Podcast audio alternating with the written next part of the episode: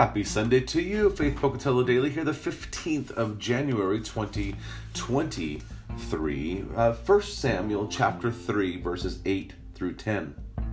And the Lord called Samuel again the third time, and he arose and went to Eli and said, Here I am, for you called me. Then Eli perceived that the Lord was calling the young man.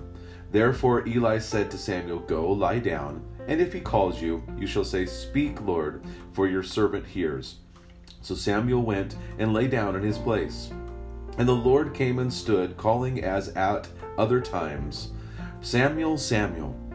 And Samuel said, Speak, for your servant hears.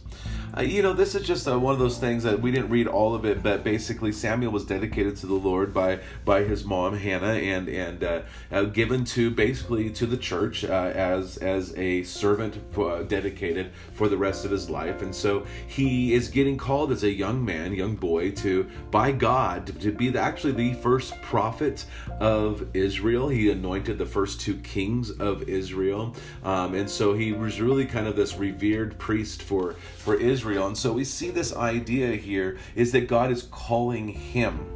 Uh, and and what I love about this is that we need to know that God calls us.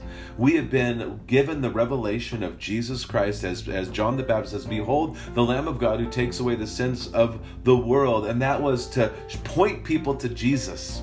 And we see that some of John's disciples actually went and followed Jesus, which is what we want. We don't want people following us, we want people following Christ. Christ has called everyone. Now, on a separate note, um, I want to encourage all of us when we approach God's Word throughout the day, but especially when we gather together on Sunday mornings and Wednesday nights, Thursdays and Tuesdays, whenever we gather our fellowship around God's Word, Sunday nights, that we would come and say, Lord, speak, for your servant hears. That we would have a heart to hear what God has to say.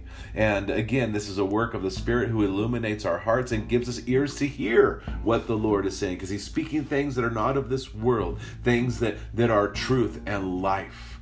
And so may we really just desire to hear what the Lord has to say and recognize that He is calling us all.